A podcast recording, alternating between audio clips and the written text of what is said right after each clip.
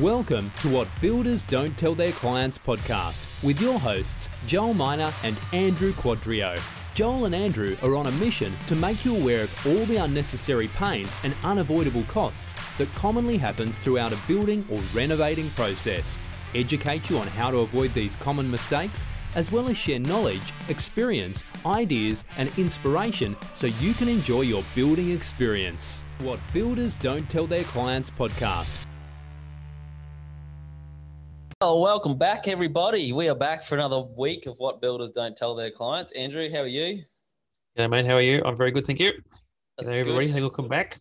Yes, I uh, hope you guys have been getting a lot of value out of this uh, podcast. We're hoping to share some knowledge that uh, me and Andrew have had uh, between us. And today we're having a bit of a conversation. I had a, a conversation with a lady and a, another client about going homeowner builder, or they're wanting to do bits and pieces of their job themselves. So the topic of this week is uh, why you shouldn't go owner builder. And we just want to make you aware of some of the things that, um, if you do decide to go down that track, um, we want to let you know what's involved a little bit about and also what you can, uh, I guess, open yourself up to and what you're going to be doing as a management side of things. So, um, there's, a, there's a huge amount of work involved, and that's why there's professionals that do it. Um, and uh, as I think we said before, what if it um, if you think your life is busy before you start building, then just just you wait. It'll get yeah. worse. yeah, for sure. And I'm not 100% clear on this. I know we're just having a bit of a research because we don't really look at the owner builder pathway, but I do suggest it to people if they want to manage their own jobs. Um, but we just did have a look. I know. What did you find, Andrew? Was something about um, what is an owner builder and what do they have to do to become one? And, and like, yeah, essentially, what is an owner builder? Um, essentially, owner builder in New South Wales anyway. It might be a little different in Queensland or wherever you're from. Please check your local um, local requirements where where uh, wherever you are. Um, in New South Wales, it's a by look of it, it's a two day course um, that you've got to sit, and you need it. Um, uh, you need the owner builder's license to do to do the, to have done the course to obtain an owner builder permit. So the owner builder permit allows you to perform to perform the traditional role of the license builder on your property. You've that's the big stipulation as well. It's going to be your property. And there's also, I'm pretty sure there's a restriction on how many of these you can actually do as an owner builder on your own property. I think it might be only two or three at most. Uh, actually, yeah, ours is every seven years up here. I think you know do okay. owner yep. builder. It could be that too. Seven could years. Yeah, yeah, so could be that as well. Basically, um, once you finish that one project, you can't do another one for another seven, seven years. years. Yeah. Yeah. yeah, yeah, and I've heard of I've heard of people you know switching, changing the changing it to their wife's name. Uh, like yeah. the wife goes and does goes and does the owner builder course, and then they do they get the permit under her name this time and that sort of stuff. So um, I've heard of it happening before.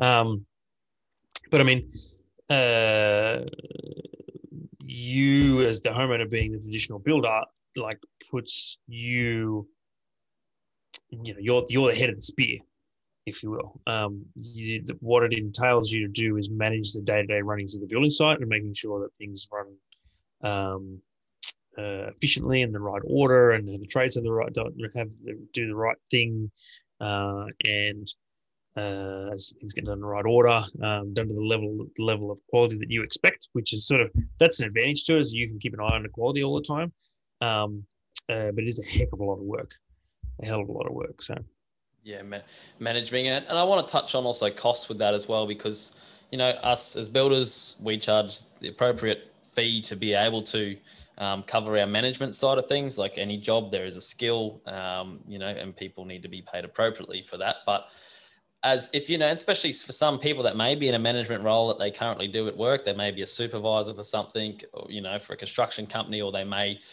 may not be a, for a construction company, but they might be a management and electric electrical side of things. You know, it, it and that's yeah, you know manager some description. Especially if you're good with that managing people and things and scheduling, um, I can't see why not. This may be a good option for you, but you do save on costs uh, throughout the build. So, you know, there's margins that builders charge that could be 10, 15, 20% margins. You save on materials, labor, all that sort of stuff. And then there's also project management costs, you know, which is a quite quite a, a large cost depending on size of the project, what's involved, how many trades. So, you know, that's something you could potentially save on if that was something you're wanting to do. Um, you know, what else I guess is involved running a project for people, you know, that may be thinking about it, but you know, I guess what what what do they have to do? Like, what essentially would you know running a project look like? Excuse me. Um, yeah, I mean, that, as I said before, that's the that you you're going to be the day to day running of the business. So you know, organizing the trades and making sure they're in the right order. Um, uh, you know, planning out the schedule of the of the project. So working out the steps in the order that they happen. I keep saying that, uh, but uh, uh, and also organising everybody to turn up when they're meant to turn up, and the materials to turn up when they're meant to come there. Um, all the planning in terms of uh, selections to be made, materials to be selected.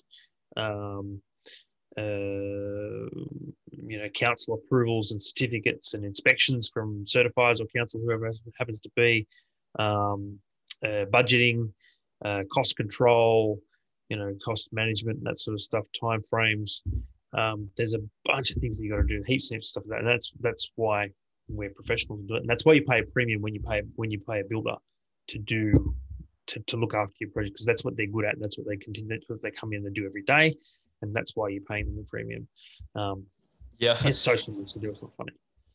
and I've, I've, talked to people about this who have, have gone down the owner builder pathway. I'm sure you've probably heard of a few stories, but um, so many people I've talked to have gone, oh, we've been doing owner builder and it's been going on for five years and we still haven't finished our renovations yet. Or seven or 10. Or... And, and they've been living in the house while this whole time has been going on. And they get to a point they're sick of the dust, they're sick of the the mess. It's just not finished. They want to get in there. And, and not to mention the fact like going through your council application process, there's a there is a like you have a specific time things need to be finished by. Uh, things mm. can go out of date. You need new certificates, etc. I know up here most of us is a two-year period period of when a project gets submitted to council um, in Queensland to when it gets finished, and you can apply for extensions of time and all that.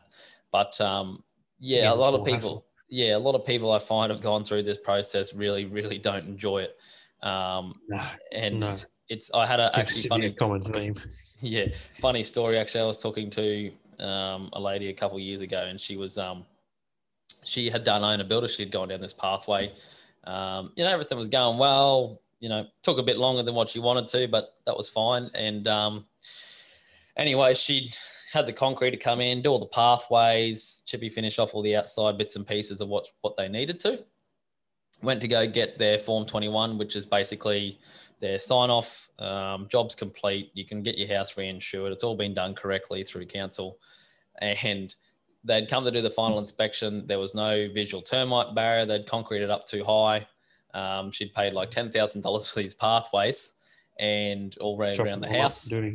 And they had to, because they'd poured them up too high, she was having issues with the termite guy, and the termite guy couldn't do his particular job properly because it hadn't, it, the concreter hadn't done what he should have done, you know, from the termite guy not knowing, etc. And it just, it can open yourself a very big can of worms, you know, like just from that story, she had to pay someone another $15,000 to come in, rip the pathways up, do all the termite protection and then put the pathways back down um, for mm. the simple fact that it could have just been someone with a bit of prior knowledge and gone, hey, look, you know, we need a termite protection system around this. Um, I know mm. in Queen, like New South Wales is different to Queensland. Like we have big problems with termites up here, and we get the bad ones. So I think anything north of Bundaberg is is pretty much we get the we have to use special pine tr- treated pine timber and all that sort of stuff to making sure that we're using the right stuff, and um, it's got a lot more injected of you know all the stuff to keep the termites away. So yeah, it, it's chemicals. Just just stuff like that. Like it, it is. I just want to make you aware little, that little things get missed every so often. Yes, and, and like and, and and like and and from time to time they get missed by a builder, but less often. But there seems to be there seems to be a bit of a running theme that when we hear from people that you know, oh, that one little thing forgot, or that we didn't get the waterproofing inspected, is one I've heard a fair bit. Yes. Or they forget the frame inspection. They just slips their mind or you know just doesn't just doesn't happen and then they've got to go through at least here in New South Wales and they've got to go through a retro um, uh, certification process. They've got you know prove that they've got to get a certificate and they've got to prove they've got photos and all that stuff. You haven't got all that you just simply don't get a certificate. You don't get sign off. Um, and you can't get insurance, and you can't sell the house, and That's a massive one. yeah, You know, even, even Um, people that don't go through really council. so so the, the, like and to avoid that like your, your planning needs to be meticulous. Your research needs to be meticulous uh, what needs to go where. You need to study details you know talk to an arch talk to your architect get into detail you know uh, detail sections of your footings and and connections to the ground and that sort of stuff needs to be really really really well thought out if the, especially if you haven't done it before Yeah, for sure. And having having good contacts to call on, I guess, is another another part of making sure that if you do know people in the trade, it is handy. And and you know you can organise all your subcontractors and stuff, but as the overarching person viewing it, a lot of your subbies won't pick up on these things because you're paying them to do the job.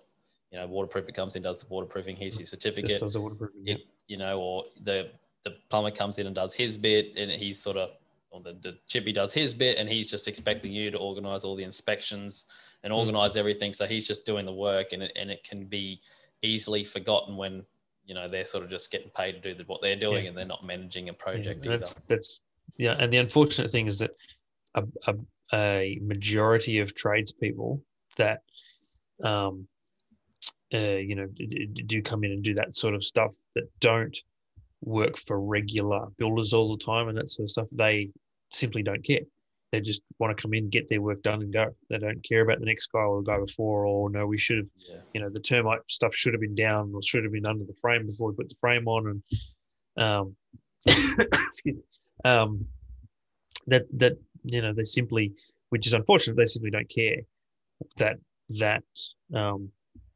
uh, that things should happen before or after their job. They just want to come in and get the job done and and get them collect their paycheck and then be out of there sort of thing. And I, I wouldn't mind touching on that point actually. Just the importance of making sure that having like when a builder does a lot of work, they do have a team under them of subbies that they use all the time, Trust the and this can be a massive benefit to not just the builder but you as a client, um, because like Andrew just said, they can have that you know sort of don't care attitude when people don't know other trades and they don't get along or you know they're just doing their bit and the, the bricky can sort out his bit and the aircon dude can sort out his bit And they don't sort of give a stuff.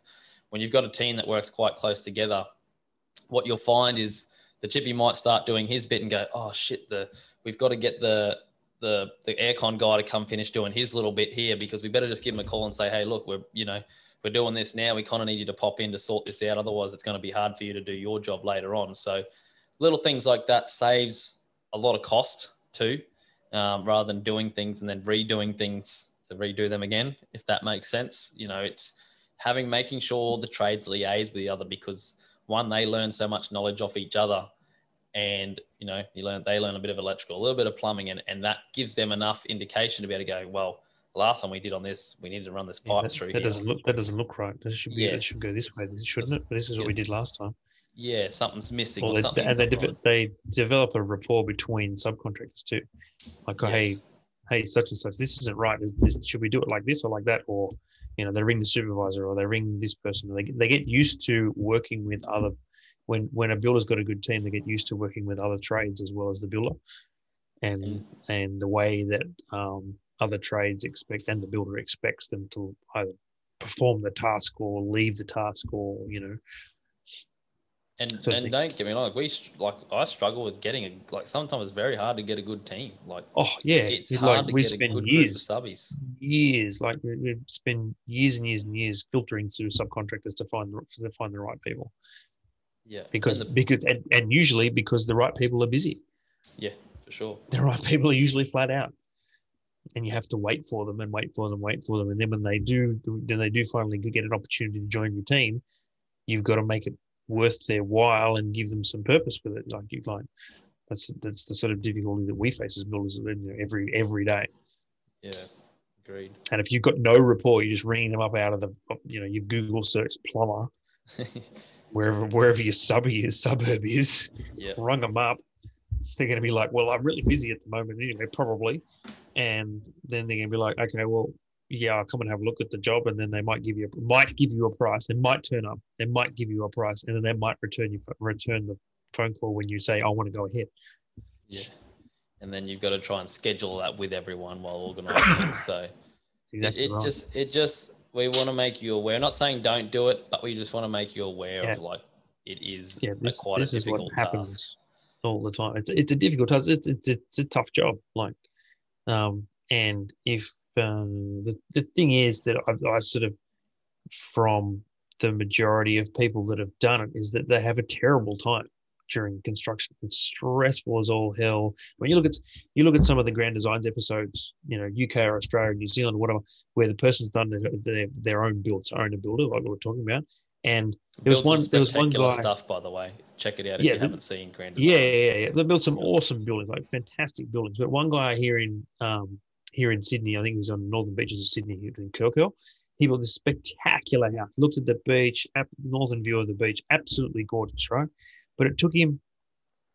He at the start, he said it was going to take him twelve months and one point something, one point two million dollars to build or something. It took him three years. And two and a half million dollars to build, and he had a nervous breakdown halfway through it. That's why it took so long because he had a nervous breakdown halfway through. It. That's Like, a big project He was to run. literally killing himself building this house. Like literally killing himself building this house. So that's that's the sort of stress you're going to put yourself. You like obviously it's an extreme example, but that's sort of stress that you could be looking at.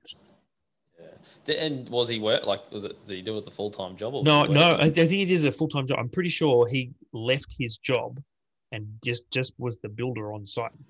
yeah, full time, but he ended up having nervous, nervous breakdown. Yeah, it cost him like more than twice as much, took three times as long to build. Was fantastic. When it look when it was finished, it was awesome. But then it like um the host was his name Peter. I can't remember his name. Sorry, man. Sorry, man. Shouldn't remember your name.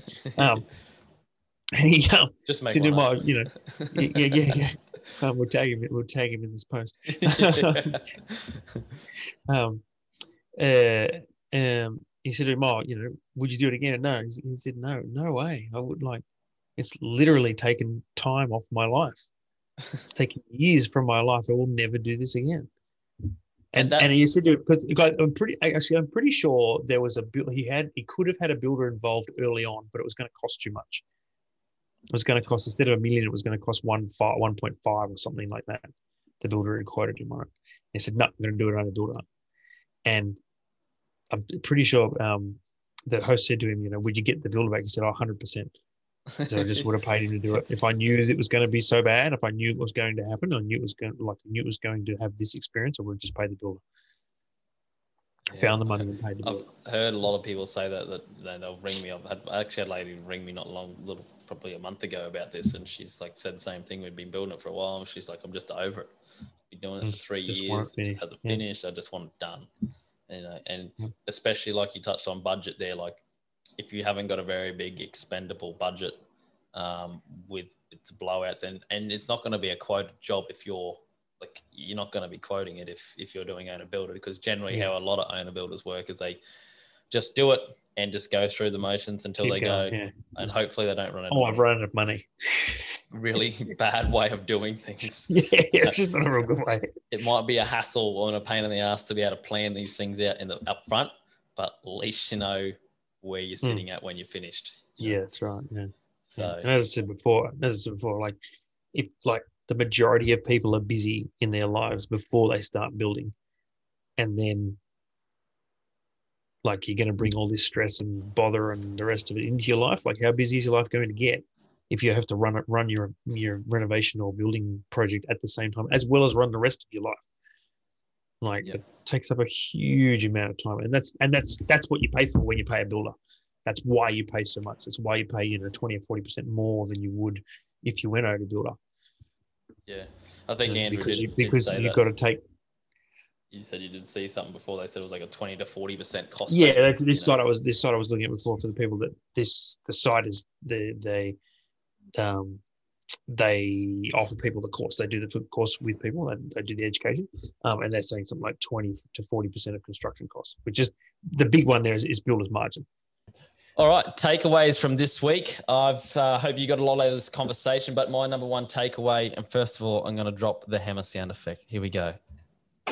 Number one, talk to someone who has done it, known a builder. If they've done gone through this particular scenario, please have a conversation with them. Ask them what it was like, how they felt, what they had to do, and, and just get a bit of Yeah. feedback from you know someone who's been there.